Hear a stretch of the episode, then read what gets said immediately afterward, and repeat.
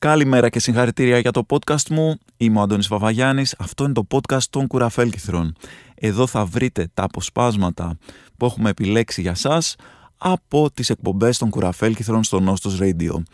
Αν θέλετε να ακούσετε ολόκληρες τις εκπομπές με τη μουσική τους, κάθε μέρα 11 με 12 συντονίζεστε στο Νόστος 100,6, αλλιώς τις βρίσκετε ηχογραφημένες στο site του σταθμού. Για να δούμε τι κάναμε αυτή τη βδομάδα. Λοιπόν, ήρθε η ώρα του savoir vivre των ε, social media για τα οποία σας λέω εγώ τι κάνετε λάθος γιατί είμαι ένας τέτοιος τύπος και για κάποιο λόγο πρέπει να με ακούτε. Ε, λοιπόν, παιδιά, να σας πω κάτι. Η φάση με τα, με τα COVID tests έχει τελειώσει, έχει λήξει. Μην ποστά... δηλαδή, ποτέ δεν ήταν ιδιαίτερα ενδιαφέρον να ξεκινήσουμε από αυτό. Να ποστάρεις το COVID test του σου και να λες ότι κόλλησες COVID. OK, okay. όταν είχαν πρωτοβγεί τα τεστ, να πω: OK, okay. τώρα τρία χρόνια μετά ότι ποστάρω το COVID test μου πω πω κόλλησε COVID. OK okay, ρε παιδιά, έχει, έχει ξεπεραστεί πια γιατί δεν βάζεις ξέρω εγώ ότι κόλλησες και ήταν έναν ή ένα, να είσαι τελείως hipster. Δηλαδή δεν μπορεί ο χρόνος, δεν πάει πίσω. Τι να κάνουμε, στα ειδικά στα social media ξεπερνιέται εύκολα το, η μία μόδα, ξεπερνιέται εύκολα με μία άλλη. Δηλαδή δεν μπορείς να πας πίσω. Δηλαδή τώρα μου ποστάρεις σήμερα το, το COVID test, αύριο τι θα κάνεις; Αρχίζεις να ζυμώνεις ψωμιά και να βγάζεις φωτογραφίες ότι ζύμωσα ψωμί και το βάλα στο φούρνο; Δεν, έχει φύγει αυτό, έχει πάει.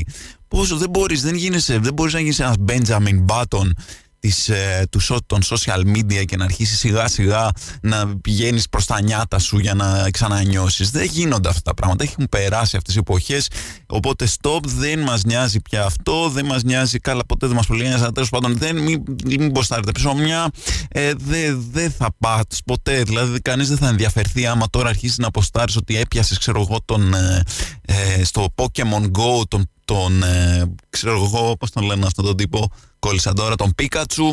Ε, είναι πολύ αργά για να το ποστάρεις αυτό. Είναι πολύ αργά για να κάνεις, ξέρω εγώ, bottle flip challenge. Έχουν φύγει αυτές οι εποχές. Μην ε, ποστάρεις, ξέρω εγώ, Harlem Shake ε, αύριο. Είναι το ίδιο πράγμα. Πάνω κάτω όλα αυτά που έχουν περάσει, όσα χρόνια και έχουν περάσει, έχει το, πάει, έφυγε. Δηλαδή το COVID test Άστο ρε παιδάκι μου, πες το σε ένα-δύο φίλους σου. Δεν χρειάζεται να το ποστάρεις πια στο Instagram. Λοιπόν, ε, τώρα θα ακούσουμε το κομμάτι που σας υποσχέθηκα πριν γιατί ό,τι υποσχέθεται αυτή η εκπομπή, ό,τι υπόσχεται καλή μου φίλη το κάνει πραγματικότητα. Αυτός είναι ο Bill Withers και το Use Me.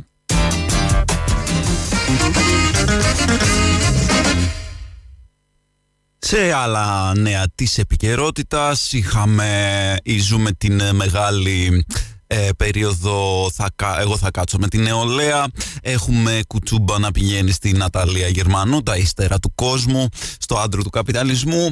Έχουμε Τσίπρα να καλή Μηθριδάτη έχουμε ε, ε, Κούλη να πηγαίνει σε YouTuber για συνέντευξη ε, στην Εφέλη Μεγ τώρα λίγο, θα την έλεγα λίγο νεφελώδη Μεγ μετά από αυτή τη συνέντευξη Γενικά δεν ξέρω τι άλλο ετοιμάζεται αν ε, ο Βελόπουλος σχεδιάζει να κάνει κάποιο είδους ε, TikTok χορευτικό με κεραλιφές αν ε, ο Ανδρουλάκης θα κάνει το Ice Bucket Challenge γιατί ξέρετε είναι αυτοί που λέγαμε πριν που ζουν λίγο στο παρελθόν, Benjamin Button. Ε, ξέρετε θέλει να, να βιώσει τα μεγαλεία έτσι, του παρελθόντος του Μεγάλου Πασόκ. Λοιπόν δεν ξέρω τι, θα, τι ετοιμάζεται. Γενικά δεν έχω, υπήρχε πολύ κριτική και συζήτηση για την ε, νεφελώδη Μεγ.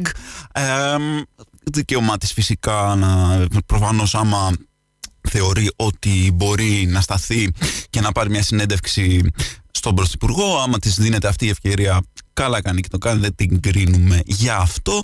Απλά εγώ προσωπικά έτσι λίγο θα ήθελα να δω κάποιον λίγο να τον στριμώξει αυτόν τον Πρωθυπουργό, λίγο ρε παιδί μου να έχει λίγο μια αντίσταση σε αυτούς που πηγαίνει κάνε ένα debate κάτι κάποιο Δηλαδή, γιατί αυτή η συνέντευξη, αν τη δείτε, ε, είναι ξέρετε, το πρόβλημα των 25 των σήμερα, δεν ξέρω αν το ξέρετε, αλλά είναι μάλλον ότι είναι πολύ, πολύ αυστηρό να, να φορολογήσει τόσο πολύ αυτούς που βγάζουν από 100.000 και πάνω, γιατί το πραγματικά 25 σήμερα το πρόβλημα τους είναι ότι βγάζουν πάρα πάρα πολλά λεφτά, 100 χιλιάρικα τουλάχιστον και πάνω και τους φορολογεί πάρα πολύ το κράτος. Δηλαδή, αν αυτή είναι η συνέντευξη σε κάποιον ο οποίος πρεσβεύει ας πούμε τον, ε, την ε, δεξιά. Δηλαδή τελειώνει η συνέντευξη και σε φάση Μπράβο ρε σύντροφε κούλη, ας πούμε καλά τα είπες, την έβαλες στη θέση της στη δεξιά. Ε, να έχει ρε παιδί μου λίγο, μη μας, θα μας βγει και από αριστερά τώρα δηλαδή η Νέα Δημοκρατία στο τέλος. Τέλος πάντων. Λοιπόν, αυτά είχα να πω για την ε, κλασική αυτή συνέντευξη που συζητήθηκε πολύ και πέρα από αυτό δεν έχω κάποιο άλλο σχόλιο. Πάμε να ακούσουμε ένα μουσικό κομμάτι. I'm looking for a girl with a washing machine.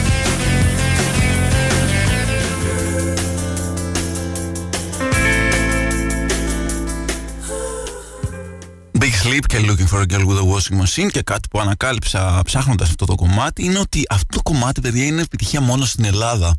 Ε, και υπάρχουν και άλλα που, είναι, που δεν, το, δεν το υποψιάζεσαι. Τα ξέρουμε μόνο εδώ που είναι ενώ στα αγγλικά. Χρειάζεται σίγουρα μια εκπομπή αφιέρωμα σε αυτά. Ε, αυτό το κομμάτι λοιπόν τελεί παντελώς άγνωστο στον υπόλοιπο κόσμο. Εδώ πέρα είναι από τα πιο γνωστά, ξέρω, τα, τα κομμάτια που θα ακούσεις στάνταρ όταν θα πας σε ένα μπαράκι που παίζει τέτοια μουσική. Και τώρα πάμε σε κάτι που είναι πασίγνωστο σε όλο τον κόσμο. Και αυτός είναι ο Paul Simon από τους Simon and the Garfunkels, όπως μου αρέσει να τους λέω, αλλά δεν λέγονται έτσι, Simon and Garfunkel. Paul Simon λοιπόν όταν έκανε μόνος του καριέρα είναι πολύ εύκολο. Είναι πολύ ε, εύκολο βήμα να πας όταν είσαι δύο να γίνεις ένας. Δεν είναι ότι έφυγε από κάποια μπάντα, ήταν δύο άτομα.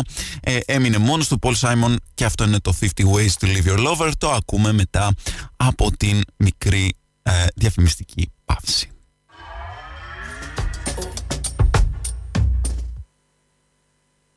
50 Ways to Leave Your Lover από Paul Simon. Πρέπει να βγει και μια ελληνική βερσιόν αυτού του κομματιού που να, είναι, έτσι, να έχει αυτούς τους στίχους τύπου πάρε πόδι ρόδι, ε, πήγαινε για τσιγάρα Σάρα, μη σε ξαναδώ αργυρό, τα λέγαμε σφένδαμε, αυτό δεν είναι καν όνομα.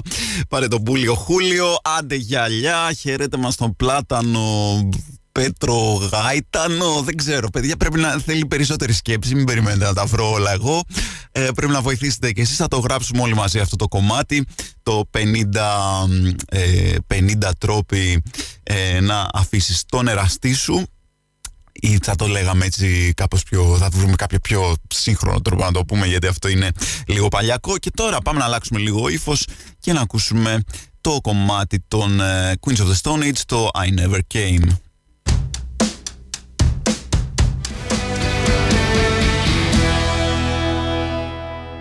Queens of the Stone Age και I Never Came και πέρασε και το Σάββατο του Λαζάρου.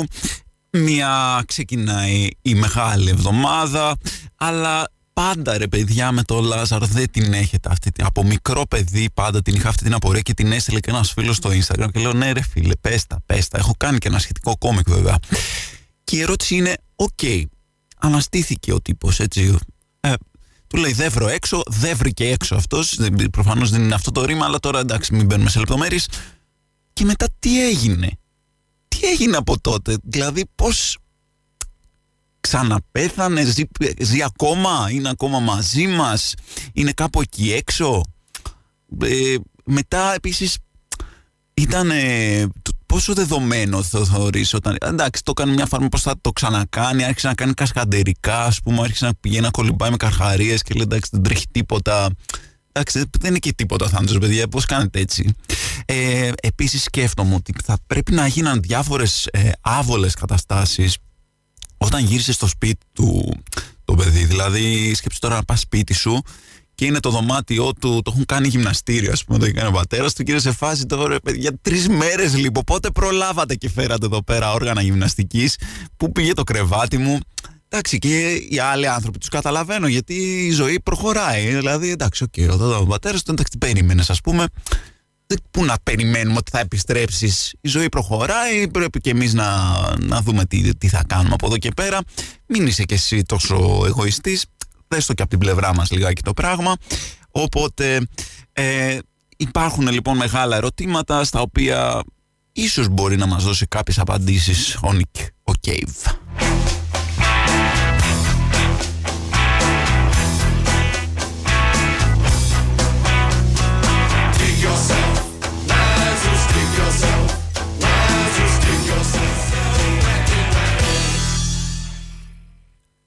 Λέτε ο Nick Cave επειδή τον λένε Cave να έγραψε αυτό το τραγούδι για τον Λάζαρο, επειδή ο Λάζαρος βγήκε από τη σπηλιά.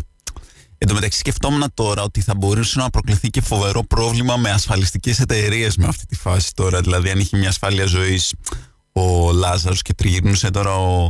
Ξέρετε, ο μπαμπάς τώρα έχει, κάνει, έχει περνάει όλη την ε, κρίση ε, μέσης ηλικίας, όπως είπαμε, έκανε το δωμάτιο του γυμναστήριο. Είχε πάρει ε, τέτοιο κάρο Πόρσε και τριγυρνούσε και του τη Sky τέλος πάντων η Ιντερ Γαλιλαία, ας πούμε του μπαμπά και του λέει φίλε για δώσ' την πίσω την πόρσε τώρα γιατί δεν πάει πολύ καλά αυτή η ασφάλεια ζωής που έβγαλες σαν απάτη μου μυρίζεται και βρήκε τον πελάτη του δηλαδή άνθρωπος. Πας να κάνεις ένα καλό και στο τέλος ε, βρίσκεσαι και κατηγορούμενος. Έτσι, να τα λέμε και αυτά. Λοιπόν, έχουμε τώρα να ακούσουμε ε, Def Radio, να ακούσουμε και κάτι έτσι ελληνικό, μιας και ακούσαμε τους Queens of the Stone Age και Def Radio. Κάτι υποψιάζομαι ότι τους αρέσουν λίγο οι Queens of the Stone Age. Πάμε να ακούσουμε λοιπόν τα δικά μας παιδιά, Def Radio και Model of Society.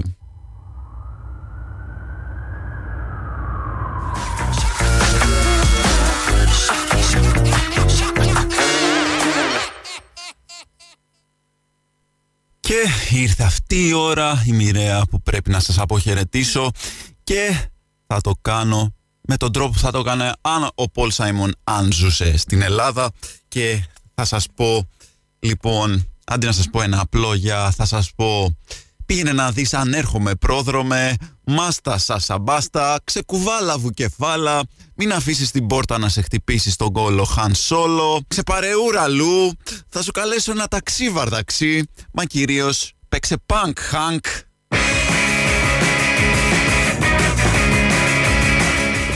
Well Λοιπόν, θα ξεκινήσουμε σήμερα λίγο ανορθόδοξα και θα σας ρίξω ένα τεστάκι, ένα κουιζάκι και θέλω να μου πείτε, εδώ πέρα μιλάμε πολύ συχνά για αυτό το φαινόμενο του ονοματικού δετερμινισμού. Ακούγεται πάρα πολύ σαν ε, κάτι πολύ πολύπλοκο και φιλοσοφικό. Δεν είναι καθόλου, είναι απλά αυτό που λέμε ρε παιδιά, όνομα και πράγμα. Το έχετε ακούσει το όνομα και πράγμα. Απλά τι θα πει πράγμα; Το πράγμα μπορεί να σημαίνει οτιδήποτε. Είναι όταν αυτός που έχει ένα όνομα κάνει κάτι αντίστοιχο. Και μου βγήκε μια είδηση που πάντα όταν βγαίνει μια τέτοια είδηση μου τη στέλνετε και σας ευχαριστώ πολύ γιατί συνέχεια μου στέλνετε ωραία πράγματα για να έχω υλικό να ανεβάζω και να σχολιάζω στην εκπομπή.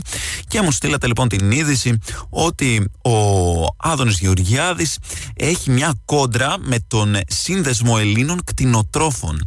Και θέλω να μου πείτε πώς λένε τον αντιπρόεδρο του Σύνδεσμου Ελλήνων Κτηνοτρόφων τον λένε Βασίλη Οβελία, τον λένε Βασίλη Μόσχο ή τον λένε Βασίλη Κατσίκη. Θέλω να το σκεφτείτε. Οβελία Μόσχο ή Κατσίκη, θέλω να το σκεφτείτε πολύ. Τώρα που έρχεται Πάσχα και να μου πείτε ποια είναι η σωστή απάντηση, θα την πούμε και εδώ μαζί, αφού γυρίσουμε μετά από αυτό το κομμάτι. Λοιπόν, λοιπόν, λοιπόν, είμαστε στο, ε, στο Νόστος 100,6 και ακούτε φυσικά το τα κουραφέλ θρατά ραδιοφωνικά και ήρθε η ώρα των απαντήσεων. Ο αντιπρόεδρος λοιπόν των κτηνοτρόφων στην Ελλάδα λέγεται Βασίλης Μόσχος και με τέτοιο όνομα τι άλλο θα μπορούσε να γίνει; Ο φίλος μας ο Βασίλης ο Μόσχος ε, κάθε επιτυχία να του ε, πώς θα λένε ευχηθούμε να γίνει και πρόεδρος. Λοιπόν, και ήθελα να σας πω τώρα ότι ξεκινάει, βέβαια τώρα δεν πρέπει να λέμε για μοσχάρια και τέτοια, γιατί ξεκινάει ε, η φάση της νηστείας και ένα από τα πιο έτσι, ελληνικά, πίστευτα και όμως ελληνικά πράγματα που γίνονται ε, στην ε, περίοδο της ε, νηστείας είναι ότι κάπως έχουμε λίγο παρεξηγήσει τα πράγματα και την έννοια της νηστείας. Δηλαδή, άμα θέλουμε να την πάρουμε στα σοβαρά. Ε, και υπάρχουν άνθρωποι που όντως νηστεύουν απλά μην τρώγοντας κρέας. Αλλά έχει γίνει το εξής φοβερό φαινόμενο τη Μεγάλη Παρασκευή που υποτίθεται ότι είναι η πιο ιερή μέρα, η μέρα που πρέπει να νηστέψουμε πιο πολύ και να προσέξουμε κτλ. Είναι, έρχεται Μεγάλο Σάββατο, έρχεται την άλλη μέρα, ρε παιδί μου. Δηλαδή, ακόμα και χωρίς να είσαι πιστός, θες να κάνεις έτσι μια, ένα μικρό διάλειμμα από το κρέας, μπορείς να το κάνεις, ας πούμε, τη Μεγάλη Παρασκευή. Αλλά το, η έννοια, η έννοια είναι ότι κάπως στερεί σε κάποια πράγματα η έννοια της νηστείας και στη θρησκεία και γενικά για να το κάνεις πες και αποτοξίνωση το ότι Μεγάλη Παρασκευή βράδυ σε όλη την Ελλάδα γίνεται το σώσε σε όλες τις ταβέρνες και απλά δεν τρώνε κρέας απλά τρώνε ξέρω εγώ σαγανα, γαρίδες σαγανάκι με λάδια και, και ξέρω εγώ πίνουνε κρασιά Μάλλον το έχουμε λίγο. Μάλλον δεν έχει τηρηθεί πολύ αυτό το έθιμο, πρέπει να πω, τα τελευταία χρόνια ε, στην Ελλάδα. Ε, γίνεται και αυτός ο κλασικός χαμός με την Ένωση Αθέων που τρώνε σουβλάκι. Εντάξει, OK, okay, είναι και αυτή λίγο τώρα δεν χρειάζεται πραγματικά τελείως αχρείαστη δραστηριότητα αυτή που κάνουν. Από την άλλη, εντάξει, το να φας ξέρω εγώ, ένα καλαμάκι κοτόπουλο πιθανώς είναι πολύ πιο ε, νηστίσιμο από τον άλλον που θα πάει και θα φάει, ξέρω εγώ, θα κατεβάσει μακαρονάδες με πόδια και τέτοια ε, μεγάλη Παρασκευή βράδυ. Ε, λοιπόν, αυτά. Περι, ε, επαναρχόμαστε σε λίγο με περισσότερα πασχαλινά πραγματάκια που έχουμε να πούμε ε, μετά από αυτό το κομμάτι. Να είμαστε πάλι στο νόσο 100,6 και στα ραδιοφωνικά κουραφέλκυθρα και να πούμε εδώ ότι στο Πασχαλινό το τραπέζι υπάρχει πάντα μία μορφή ανεξαρτήτως σε ποια πόλη, χωριό βρίσκεστε, ποια είναι η οικογένειά σας θα υπάρχει πάντα αυτός που ονομάζεται ο μέτρ του αυγού ο απόλυτος μάστερ της αυγομαχίας. Αυτός που ξέρει, αυτός που γνωρίζει αυτός που θα σου πει θα σου δώσει συμβουλές.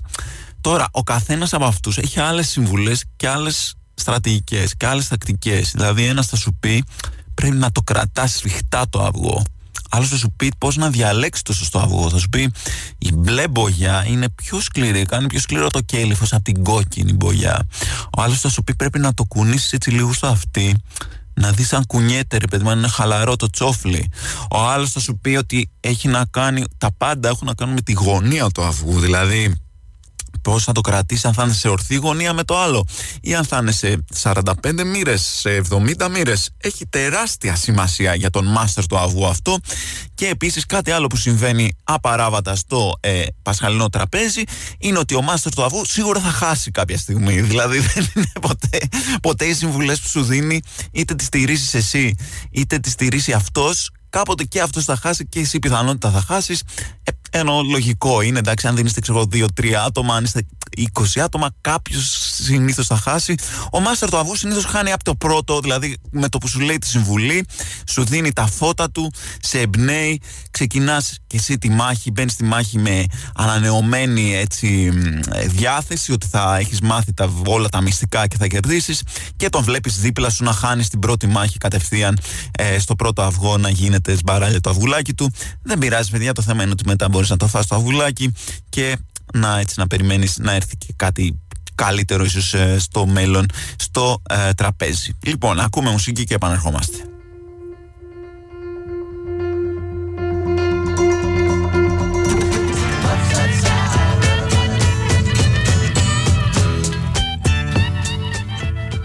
Λοιπόν, δεν θέλω να πω ότι είμαι ένας ε, σύγχρονος Τσεγκεβάρα, έτσι, δεν θέλω να το πω.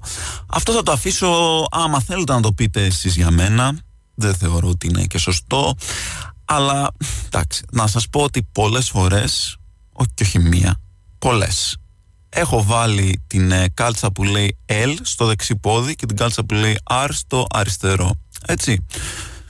Δεν ξέρω, δεν ξέρω αν ελπίζω να ανατριχιά, να, να μην ε, σας ε, έκανα να νιώσετε τώρα να σας ανατρίχιασα με αυτή την επαναστατική δράση. Καταλαβαίνω ότι ε, κάποιες κοπέλες τώρα θα θέλετε να μου στείλετε το τηλέφωνο σας, δεν ξέρω τι άλλο. Παρακαλώ συγκρατηθείτε. Καταλαβαίνω ότι αυτό το bad boy attitude που έχω μπορεί να σας ενθουσίασε.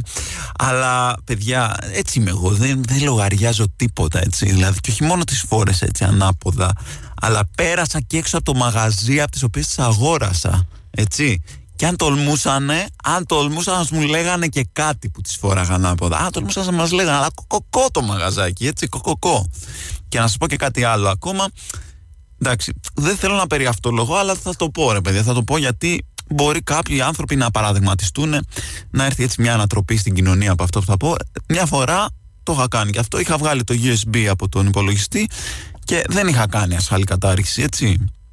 Μια φορά βέβαια, γιατί μετά άρχισα να υποψιάζομαι ότι η Microsoft ξέρει ότι το έκανα, γιατί όλα τα παρακολουθούν. Ε, οπότε λέω, αυτοί μπορεί να με υποψιάζονταν.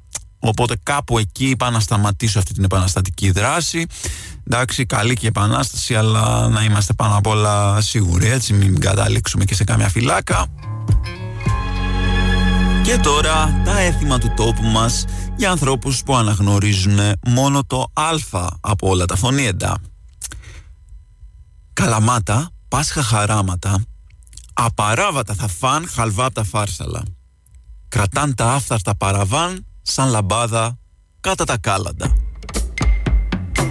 Λοιπόν, να είμαστε πάλι στα κουραφέλ και θα στον όσο 100,6 και ξέρω γιατί ακούτε αυτή την εκπομπή.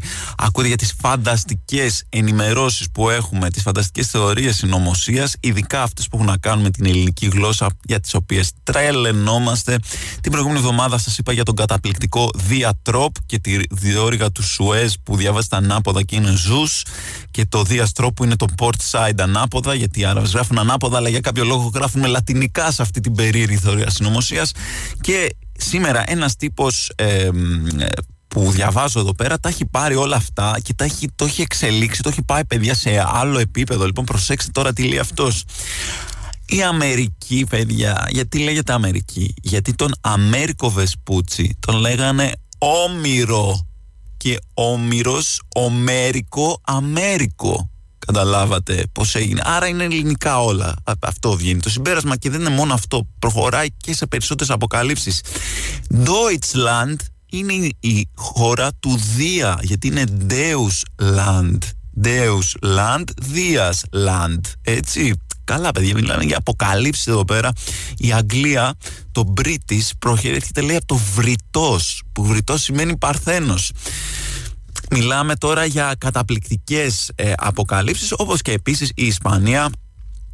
Τι άλλο, εντάξει το λέει μόνο το όνομα δεν χρειάζεται καν να σας πω την αποκάλυψη που μας έχει εδώ.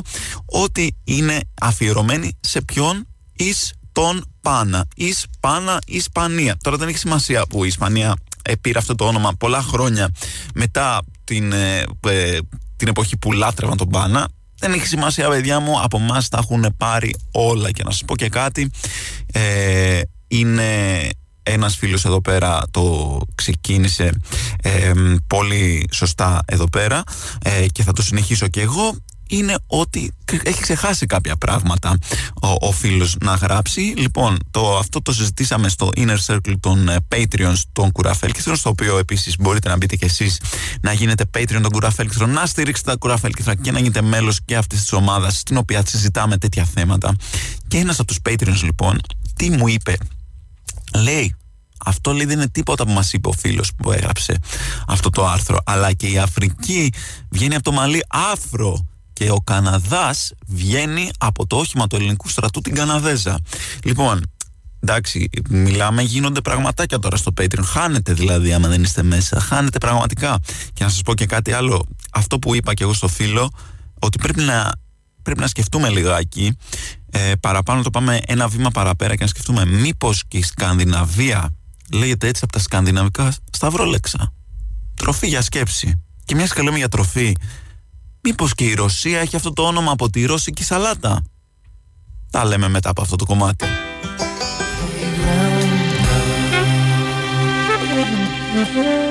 Pierre με το Playground Love και τώρα να μιλήσουμε λίγο έτσι να πω από μέσα τα πράγματα για τα ονόματα των συγκροτημάτων. Παιδιά, το, το πώς βγαίνει το όνομα ενός συγκροτήματος, ξέρετε, μπορεί να έχετε στο μυαλό σας ότι είναι κάτι επιφύτηση, κάτι πολύ σοβαρό, μια φοβερή ιδέα που έρχεται σε κάποιον. Συνήθως είναι κάτι που ε, το αποφασίζεις μέσα σε πέντε λεπτά και το μετανιώνεις για μια ολόκληρη ζωή είναι συνήθως ότι έχει έρθει η ώρα που πρέπει να παίξεις live και κάτι πρέπει να γράφει αφίσα και προσπαθούν όλα τα μέλη του συγκροτήματος να βρουν κάτι και βρίσκουν κάποιο το οποίο κανένας δεν, τον, δεν το μισεί και διαλέγουν αυτό για να μπει στην αφίσα. Αυτό το πρόβλημα δεν το είχε η επόμενη μπάντα που θα με την οποία θα ξεκινήσουμε αυτό το ταξίδι, οι οποίοι δεν, ε, πριν καταλήξουν στο όνομα που, με το οποίο τους ξέρουμε όλοι, σε κάθε live που παίζανε, παίζανε με άλλο όνομα. Για ποιο λόγο, επειδή ήταν λίγο μπροστά από την εποχή τους, λίγο δύσκολη, ε, λίγο στριφνή, ε, καταπληκτική κατά τα άλλα, θα καταλάβετε ποιους εννοώ, ε, δεν είχαν μεγάλη επιτυχία στα πρώτα τους live, οπότε ε, όταν θέλουν να κλείσουν σε ένα μαγαζί που είχαν ξαναπέξει και είχαν έρθει από κάτω τρία άτομα και η μάνα τους ας πούμε ε, για να μην τους πούνε όχι και φάνε χιλόπιτα, λέγανε ότι είναι ένα άλλο, μια άλλη μπάντα με άλλο όνομα για να τους ξαναπάρει το μαγαζί να παίξουν και κατέληξαν τελικά να κάνουν επιτυχία μάλλον και να τους μείνει το συγκεκριμένο όνομα το οποίο όνομα είναι ο τύπος που εφήβρε το άρωτρο. Δηλαδή σκέψου, σκεφτείτε τώρα να έχει, σου έχει κολλήσει μια ζωή το όνομα του τύπου που εφήβρε το, το άρωτρο. Δεν είναι άνθρωπος λοιπόν που παίζει στην πάντα ο συγκεκριμένος. Δηλαδή ο Τζέθρο Τάλ είναι ένας τύπος που είχε πεθάνει πολλά πολλά χρόνια πριν ξεκινήσει η μπάντα αυτή να παίζει και τους ακούμε τώρα στον ύμνο 43.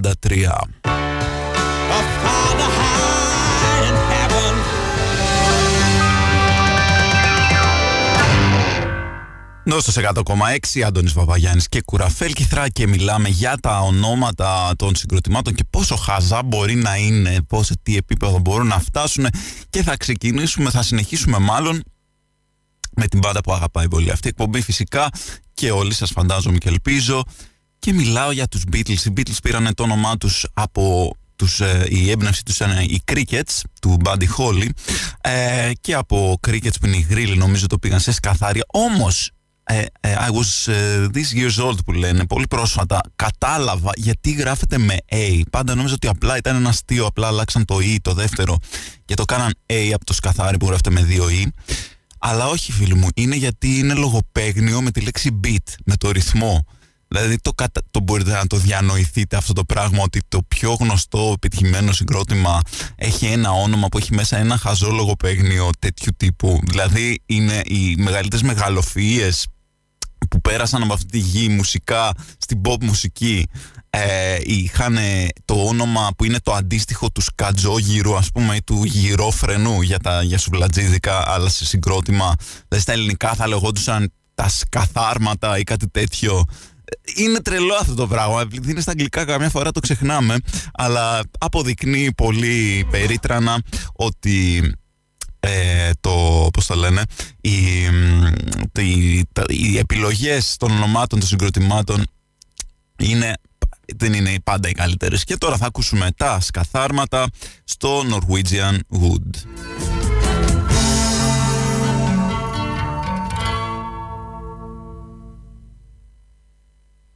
Να είμαστε πάλι. Πάμε να ακούσουμε τώρα το άλλο αγαπημένο της ε, εκπομπής.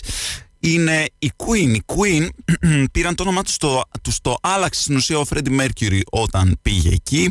Προφανώς το Queen, ειδικά εκείνη την εποχή, στην ε, ε, Αγγλία χρησιμοποιούνταν με έναν τρόπο αρνητικό σαν προσβολή προς τους ε, προς ομοφιλόφιλους και είναι ένα κομμάτι του γιατί επέλεξε αυτό το όνομα ο Fred Mercury για να το κάνει δικό του κατά κάποιο τρόπο ε, αλλά όπως έχει δηλώσει μετά δεν ήταν ο μόνος λόγος το άρεσε που ήταν μια απλή λέξη εύκολη που την ξέρουν όλοι ε, και αμέσως ε, περνάει το μήνυμα που θες ε, να περάσεις από την άλλη, το πρώην όνομα του συγκροτήματος ήταν επίσης ένα πάρα πολύ εύκολο ε, μονολεκτικό όνομα. Ήταν Smile, όταν έπαιζε δηλαδή ο Roger Taylor με τον Brian May πριν ε, γνωριστούν με τον Freddie Mercury. Αλλά τι έγινε τώρα με το Smile, παιδιά, θα μπορούσαν να γίνουν ακόμα πιο πλούσιοι. Δηλαδή όλα τα λεφτά που έχουν βγάλει τόσα χρόνια ο Μέι και ο Τέιλορ τουλάχιστον που ζουν ε, και ο Ντίκον, ε, θα μπορούσαν να έχουν γίνει ζάμπλουτοι αν είχαν κρατήσει το Smile. Πώς αν είχαν κάνει trademark αυτό το smile που γράφαμε στο δημοτικό, που βάζαμε αυτό το, το σίγμα, αυτό το περίεργο με το που κάνεις τρεις γραμμές και δύο και φτιάχνεις αυτό το S και μετά ένα φίνικα και, και, και τα λοιπά. Ξέρετε τώρα τι λέω. Είναι αυτό αν το είχαν κάνει trademark η Smile τότε και λεγόταν Queen. Σκεφτείτε τώρα να είσαι και συγκρότημα, να έχεις βγάλει αυτές τις κομματάρες που πουλάνε και θα πουλάνε για μια ζωή και να έχεις κάνει trademark το πράγμα το οποίο από το 70 ίσως δεν ξέρω και πιο παλιά μέχρι σήμερα είναι το must όλων των παιδικών μας χρόνων σε αυτή τη χώρα τουλάχιστον. Δηλαδή δεν μπορώ να σας πω επειδή δουλεύω στο σχολείο δεν έχει χάσει ούτε λεπτό ποτέ την αξία του. Ε, δεν σταμάτησε ποτέ να είναι cool αυτό το S το περίεργο με τον Φίνικα που δημιουργούν το smile. Έπρεπε παιδιά δεν έχετε καλό και το Queen δεν λέω αλλά το smile θα ήταν ε, θα είχε απογειώσει την κατάσταση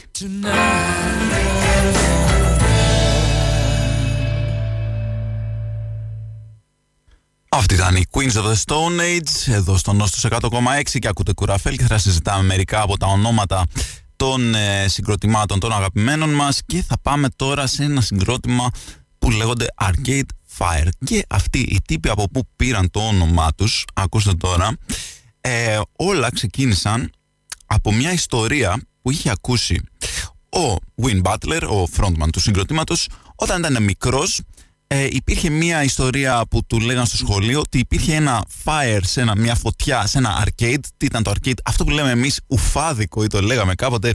Εκεί πέρα που ήταν τα μπλιμπλίκια, εκεί πέρα που έπαιζες, έριχνες το πενιντάρικο, αχ, το Μαριό και τα λοιπά, και έπαιζες Street Fighter 2 και NBA Jam. Και πάντα υπήρχε κάποιος που έριχνε μια πετονιά μέσα και έβγαζε το πενιντάρικο και μπορούσε να παίξει όσο θέλει. Τέλος πάντων, όλο αυτό σε ένα τέτοιο φάτικο στην Αμερική. Έπιασε μια φωτιά, λέει, έτσι έμαθε ο φίλος μας στο σχολείο ε, και σκοτώθηκαν όλα τα παιδιά μέσα. Ένα arcade fire λοιπόν. Βέβαια αυτή η φωτιά ήταν ένας αστικός μύθος, σαν το κόλπο με την πετονιά ακριβώς το ίδιο ε, ήταν και αυτό. Δεν είχε γίνει ποτέ και έτσι λοιπόν μια ιστορία που άκουσε κάποτε όταν ήταν μικρός ο Win Butler ε, και δεν ήταν καν αλήθεια ε, τον σημάδευσε σε τέτοιο βαθμό που α, ονόμασε έτσι το συγκρότημά του. Καταλαβαίνετε που το πάω έτσι; Καταλαβαίνετε ότι αυτό που θέλω να πω είναι ότι το επόμενο μουσικό μου project θα λέγεται Ο υπεύθυνος. Ε, Προφανώς έτσι κάτι που με σημάδευσα τα παιδικά μου χρόνια που ακόμα και σήμερα δεν ξέρω αν είναι αστικός μύθος ή πραγματικότητα. Ο υπεύθυνος λοιπόν θα είναι το επόμενο όνομα ε, συγκροτήματος ή οτιδήποτε κάνω μουσικά. Το έχω αποφασίσει. Βέβαια υπάρχει υπεύθυνος θα είναι αν είναι old school ε, rap θα είμαι ο υπεύθυνος, το έχω σκεφτεί. Αν είναι punk, αν καμιά πανκομπάντα θα είναι υπεύθυνη βολή όμως. Τώρα πάμε να ακούσουμε τη φωτιά στο μπλιμπλικάδικο και το reflector.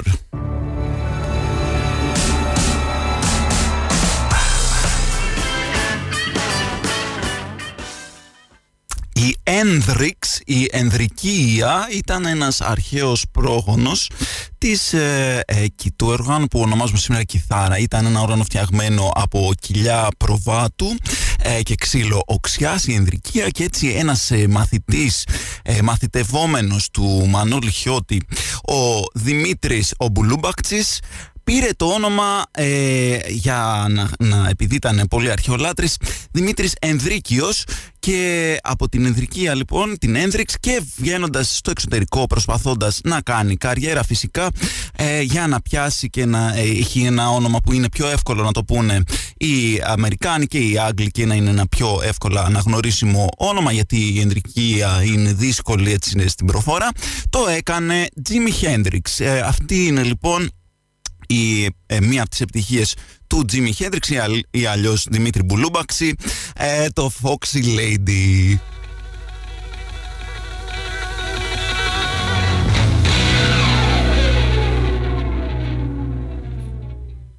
Νόστος 100,6 κουραφέλ Κιθρακέλ μιλάμε για την ε, ιστορική προέλευση των ονομάτων μερικών από των πιο γνωστών συγκροτημάτων της ιστορίας. Και πρέπει να σας πω δεν ξέρω αν το έχετε καταλάβει αλλά ένα από αυτά τα ονόματα που σας είπα την ιστορία του ήταν ψέμα. Δεν ξέρω αν μπορείτε να βρείτε πιο Προσπαθήστε έτσι να σκεφτείτε. Απλά ήθελα να το προσδιορίσω αυτό ότι ένα είναι ψέματα, αλλά είναι αλήθεια, παιδιά, εντάξει. Θα ήθελα να, να έχει ξεκαθαριστεί αυτό 100% πριν προχωρήσουμε. Και πάμε να ακούσουμε τώρα ένα. Λοιπόν, θα συνεχίσουμε σήμερα λίγο να αναλύουμε τα πασχαλινά έθιμα που μας έχουν ε, σημαδέψει, αλλά ήθελα να πω κάτι που μου έχει μείνει λίγο από την προηγούμενη εκπομπή.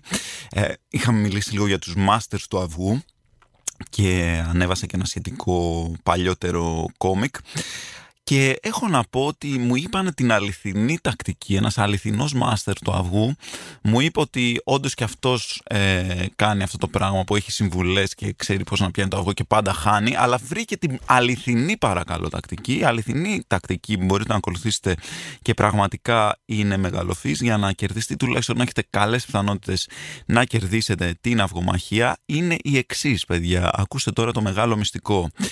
Αφήστε τα αν είναι σφιχτό το αυγό, καλά βρασμένο, λίγο βρασμένο, αν το κρατάς σφιχτά, αν είναι η γωνία κάπως την ώρα που το χτυπάς, αν είναι μπλε μπογιά, αν είναι κόκκινη, ξεχάστε τα όλα αυτά. Ιδού το αληθινό μυστικό, το οποίο είναι το εξής.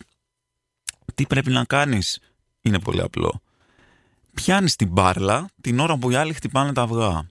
ή πας στην τουαλέτα ή κάνεις ότι είσαι απασχολημένος με κάτι άλλο, κάνεις ότι σε παίρνουν τηλέφωνο. Σκοτώνονται όλοι οι άλλοι μεταξύ τους και στο τέλος πας εσύ και παίζεις τελικό με τη μία. Οπότε εντάξει, 50-50 είναι οι πιθανότητες. Πάρα πολύ καλό ε, σχέδιο και παραδέχομαι τον φίλο που μας το μοιράστηκε. Εάν λοιπόν ο σκοπός σας είναι αυστηρά η νίκη, μπορείτε να κάνετε αυτό. Γιατί η εναλλακτική τώρα μεταξύ μας ποια είναι, Δηλαδή, αν θες να παίζεις πολύ, να παίξεις πολύ αυγομαχία, γιατί κάνει παιδί και θες να κάνεις πολλές. Το θυμάστε αυτό, μου το έγραψε και ένας φίλος στο Facebook κάτω από το κόμικ Ποια είναι η εναλλακτική; Η εναλλακτική είναι να φας πέντε αυγά, ξέρω εγώ. Πόσος άνθρωπος τρώει πέντε αυγά, γιατί δηλαδή και εμένα μου αρέσουν, αλλά και θα φας ένα, θα φας δύο, πόσα δηλαδή να φας; Για να, δηλαδή είναι, δεν, έχει, δεν έχει καμία, καμία ε, δεν κερδίζεις στο τέλος τίποτα παρά μόνο την ταπείνωση της ήττας.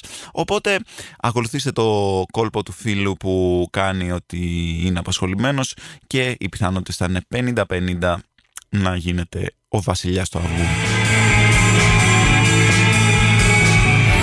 Άλλη μια συνήθεια, άλλο ένα πατροπαράδοτο έθιμο του Πάσχα που μας έρχεται από τα παλιά χρόνια και το συνεχίζουμε και σήμερα και ελπίζω να συνεχιστεί γιατί οι παραδόσεις μας παιδιά είναι πολύ σημαντικές είναι να βλέπουμε τον Ιησού της Ναζαρέτου Τζεφιρέλη στην τηλεόραση το οποίο ήταν κάποτε ταινία παιδιά. Αυτό ήταν πέντε ώρες ταινία ας πούμε και το κάνανε ε, και το κόψαν και το κάνανε σειρά χωρίς πλάκα είναι πολύ ωραία. Φυσικά, αλλά εντάξει, τώρα κάθε χρόνο. Επίσης, υπάρχει κι άλλο ένα πρόβλημα ότι η σειρά τελειώνει πριν την ανάσταση πάντα, γιατί δεν γίνει πώς θα το τραβήξουν. Και παιδιά, spoiler alert, έτσι. Πας μετά στην ανάσταση και ξέρεις ήδη έχεις δει στη σειρά τι γίνεται. Ε, ένα spoiler alert δεν βλάπτει. Επανερχόμαστε για περισσότερα πασχαλινά έθιμα σαν αυτό το πατροπαράδοτο, ε, ε, παρακολούθηση πατροπαράδοτη του Ιησού από τη Ναζαρέτ Περισσότερα σε λίγο. Νόστος 100,6, Κουραφέλ Κιθρά και Αντώνης Βαβαγιάννης στο μικρόφωνο και μιας και μιλάμε για παραδόσεις που κάθε Πάσχα δεν υπάρχει περίπτωση να μην τις ζήσετε. Είναι μια άλλη παράδοση που σίγουρα ε, ζείτε πολλοί από εσάς. Εγώ τη ζω κάθε χρόνο που είναι αυτή που διάφοροι τύποι προσπαθούν να σε πείσουν και να σε ψήσουν να φας ε, διάφορα κομμάτια του ζώου που δεν είναι φτιαγμένα ε, για να φαγωθούν. Κάτι έντερα, κάτι μυαλά, κάτι αμελέτητα και προσπαθούν να σε πείσουν οπωσδήποτε ότι πω, πω όχι πρέπει να φας, πρέπει να φας το μάτι, καλά δεν έχεις φάει μάτι, είναι φανταστικό. Σίγουρα, δεν, δεν το βλέπω πόσο φανταστικό είναι. Ε, και η απορία μου πάντα είναι, παιδιά, υπάρχουν, δηλαδή υπάρχουν και υπάρχει κρέας δίπλα, δίπλα εκεί υπάρχει κρέας γιατί να φάω το μάτι ας πούμε, το, το μυαλό. Ε, Παρ' όλα αυτά αυτοί επιμένουν και είναι σε φάση μα καλά, καλά, εντάξει, και αφού δεν έχεις δοκιμάσει, ε, πώς είναι δυνατό να το κρίνεις αφού δεν έχεις δοκιμάσει. Παιδιά, OK, okay, ναι, και αλοιφή ξέρω εγώ για τους κάλους. Δεν έχω δοκιμάσει, δεν έχω δοκιμάσει πριονίδι, δεν έχω δοκιμάσει βισμούθιο. Δε, πολλά πράγματα δεν έχω δοκιμάσει. Δεν χρειάζεται να τα δοκιμάσουμε όλα. Υπάρχει φαγητό κανονικό που τρώγεται. Δεν είναι ανάγκη να δοκιμάσει. Δηλαδή, μου λες τώρα να φάω, ας πούμε, τη γαρδούμπα και το κοκορετσάκι και αυτά με τα, αυτά με τα άντερα, τα σπληνάντερα. Ρε φίλε, σε έχω δει πριν από λίγο να το καθαρίζεις και να συζητήσει αν είναι καλύτερο ή όχι να αφήσεις το σκατουλάκι μέσα, αν το κάνει πιο νόστιμο. Δηλαδή, αν κάτι με το σκατουλάκι μέσα γίνεται πιο νόστιμο, ακόμα και αν δεν το άφησες τελικά, αλλά αν υπάρχει τέτοιο debate ότι μπορεί να γίνει και πιο νόστιμο, καταλαβαίνεις ότι δεν το διαφημίζεις γενικά πάρα πολύ καλά και δεν πρόκειται να το φάω αυτό το πράγμα. Δεν πειράζει, υπάρχουν κανονικά φαγητά στο τραπέζι να φάω. Μην αγχώνεστε για μένα.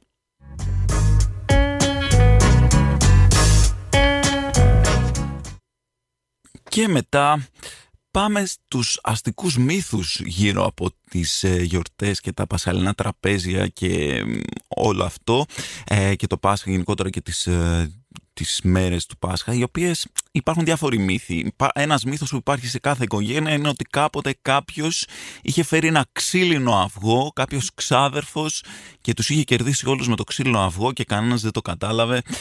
Δεν ξέρω αν έχει γίνει κάποτε ίσως κάπου κάποιος να το είχε κάνει αυτό ή αν απλά ε, είναι θέμα ζήλιας γιατί κάποιος ε, ήταν καταπληκτικός μάστερ του αυγού και δεν έχανε ποτέ. Αυτή είναι η μία φήμη. Η άλλη φήμη είναι φυσικά ότι ο Ρόμπερτ Πάουλ που έπαιζε στον Ιησού της Ναζαρέτ τρελάθηκε και δεν ξανά παίξε ποτέ και μπήκε στη ψυχιατρία και δεν ξέρω τι. Ο άνθρωπος είναι μια χαρά. Σίγουρα μόνο από τα δικαιώματα από τον αντένα μπορεί να ζει ε, ε, για μια ζωή πλουσιοπάροχη κάθε χρόνο.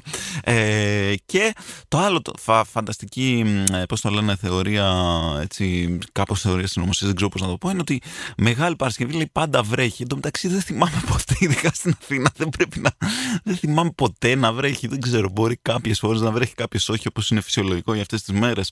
Ε, σε κάθε περίπτωση να βρέχει σε όλο τον πλανήτη ταυτόχρονα νομίζω είναι κάπως ε, φυσικός αδύνατο, οπότε ακόμα και αν με τα ίδια μας τα μάτια δεν είχαμε ζήσει πολλές φορές να μην βρέχει ε, την Μεγάλη Παρασκευή δεν ξέρω γιατί στην υπόλοιπο πλανήτη δεν πιάνει, δεν, ε, δεν υπάρχει πένθος, δεν ξέρω τι γίνεται. Αυτή είναι η υπέροχη αστική μύθη γύρω από τις ε, γιορτές του Πάσχα και επανερχόμαστε σε λίγο με μερικές ιστορίες που μας στείλατε εδώ πέρα, που μου στείλατε οι αγαπημένοι Patreon στον Κουραφέλ Κιθρόν. Ερχόμαστε σε λίγο.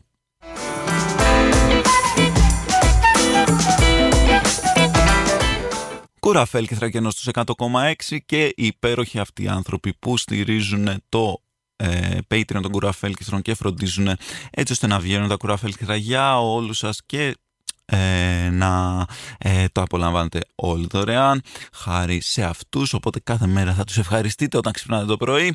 Λοιπόν ζήτησα από τους φίλους Patreon στο ε, γκρουπάκι που υπάρχει για τους ε, που μαζευόμαστε εκεί πέρα όλοι οι um, super fans των Κουραφέλ και θέλω να το είπα και με προφορά και ζήτησα να μου πούνε εμπειρίες ε, από το Πάσχα ή απορίες ή κάποια πράγματα που ε, τους ενδιαφέρουν ε, και ε, έχω διάφορα εδώ πέρα. Ε, μία παράδοση λέει ε, η φίλη μου εδώ πέρα η Ματίνα είναι αυτό που άσβεστον ο παππούς μανιωδός όλο το σπίτι και η γιαγιά το βράδυ πήγαινε και το μουτζούρωνε με τη λαμπάδα. η Τζίτζι εδώ πέρα μου λέει ότι shout out στον παππού μου που κάθε Κυριακή του Πάσχα ερχόταν στο οικογενειακό τραπέζι με ένα ταπεράκι από μαρμελάδα το οποίο ήταν γεμάτο με δικό του τζατζίκι για να το φάει αυτός μόνος του γιατί αυτό που έφτιαχνε η μαμά μου ήταν πολύ ελαφρύ.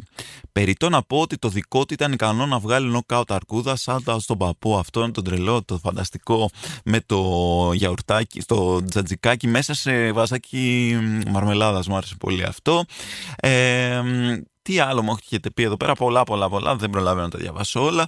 Είναι ε, μια φίλη διαμαρτύρεται ότι ενώ Πέμπτη, Παρασκευή, Σάββατο, Κυριακή, Μεγάλη Εβδομάδα έχει, έχει διάφορα, ε, πώς το λένε, events. Δευτέρα, Τρίτη, Τετάρτη είναι λίγο filler ημέρες, δεν έχει πολλά πολλά. Δηλαδή πριν έχει ε, τον Λάζαρο, έχει το Βάιον, μετά γίνεται χαμός το επόμενο. Δευτέρα, Τρίτη, Τετάρτη έχει ε, ως αργίες του σχολείου τις γιορτάζαμε πάρα πολύ και χαιρόμαστε πολύ ε, με αυτές, αλλά δεν έχει πολύ δράση το πράγμα. Και να πούμε ότι ο φίλος ο Βασίλης εδώ πέρα μας κάνει, μας εξομολογείται και μας λέει ότι αυτό που το έχει μείνει από το Πάσχα είναι ότι τα παιδάκια στην Ελλάδα ξυπνάνε λέει αξιμέρωτα την Κυριακή για να κρατήσουν αντίσταση στο αρνί ώστε να μπορέσει ο μπαμπάς τους να διαπεράσει το κρανίο με τη σούβλα και μετά από το τραυματικό κρακ πηγαίνουν ξανά ύπνο ώστε να ονειρευτούν τις λεπτομέρειες και να σηκωθούν ξανά κατά τις 11 λίγο, ε, λιγότερο παιδάκια. Και λέει τώρα, plot twist εδώ πέρα, και που μια χαρά 30 χρόνια, ε, συγγνώμη, και που καμιά 30 χρόνια αργότερα ο ψυχολόγος τους αποφάσισε να πάρει άδεια όλη τη μεγάλη εβδομάδα, οπότε τα γράφουν ως απάντηση σε ερώτηση για θεμοτολογία κομικής ραδιοφωνικής εκπομπής. Μας το έκανε τρελό το plot twist εδώ ο Βασίλης. Επανερχόμαστε με κλείσιμο σε λιγάκι.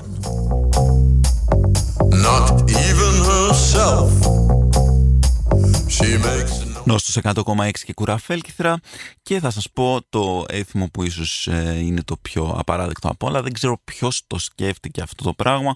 Και αυτό είναι αυτή η κατάσταση με τα βαρελότα τα οποία τρομάζουν κόσμο, τρομάζουν ζώα, δεν υπάρχει κανένας λόγος πραγματικά, δηλαδή μπορούμε να το ξεχάσουμε. Παρακαλώ αυτό το έθιμο, να πούμε ότι δεν έγινε ποτέ γιατί επίσης σε τι ακριβώς βασίζεται ποιος, δηλαδή ο δυναμί, δυναμίτες, δυναμητάκια και τέτοια, τι σχέση έχουν με όλο το υπόλοιπο, πώς συνδέονται με, τις, ε, με, την, ε, με τον Πασχαλινό εορτασμό, τι σχέση έχουν με την Ανάσταση, τι σχέση έχουν, δηλαδή είχαν οι μαθητές, ε, πώς το λένε, μόλις ήταν την Ανάσταση άρχισαν να πετάνε γουρούνες και ο Θωμάς δεν πίστευε στα αυτιά του, ας πούμε, αυτό που γινόταν καλά αυτός δεν πίστευε και τίποτα έτσι να, τα λέμε και αυτά.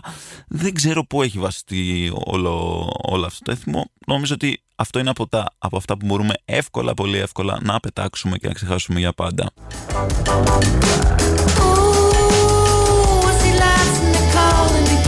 Λοιπόν, αυτός ήμουνα. Βασικά δεν ήμουνα εγώ, ήμουνα κάποιος άλλος. Αυτή τη στιγμή βρίσκομαι, όπως είπαμε, στη Μεσσηνία. Φέτος δεν πήγα για Πάσχα στο αγαπημένο λιξουράκι της Κεφαλινίας γιατί παιδιά χάνω τώρα, χάνω γιατί στο Λίξουρ έχουν κάνει κάτι τα τελευταία χρόνια συναρπαστικό, έχουν πάρει όλα τα έθιμα που έχουν άλλες περιοχές και είναι πολύ κλασικά έθιμα τύπου ρίχνουν κανάτες, ε, πετάνε αερόστατα όπως το που, που το κάνουν στη Λεωνίδιο, ε, ρίχνουν κανάτες όπως κάνουν στην Κέρκυρα και λένε ότι όλα αυτά είναι λεξουριώτικα έθιμα. Φυσικά πατροπαράδοτο παρόλο που τα κάνουν μόνο δύο-τρία τελευταία χρόνια.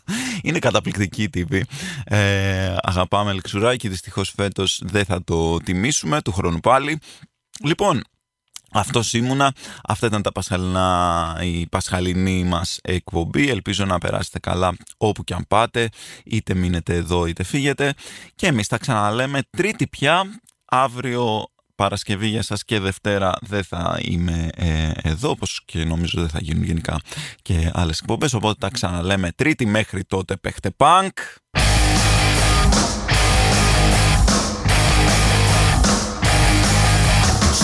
Αυτό ήταν το podcast μας για αυτή την εβδομάδα. Δεν θα μπορούσε να υπάρξει αυτό το podcast χωρίς τη στήριξη του αγαπημένου συνόμπο της streaming πλατφόρμας της καρδιάς μας. Εμείς θα ξαναλέμε είτε στην εκπομπή καθημερινά 11 με 12 στο Νόστος, είτε την επόμενη εβδομάδα στο podcast. Μέχρι τότε, παίχτε punk!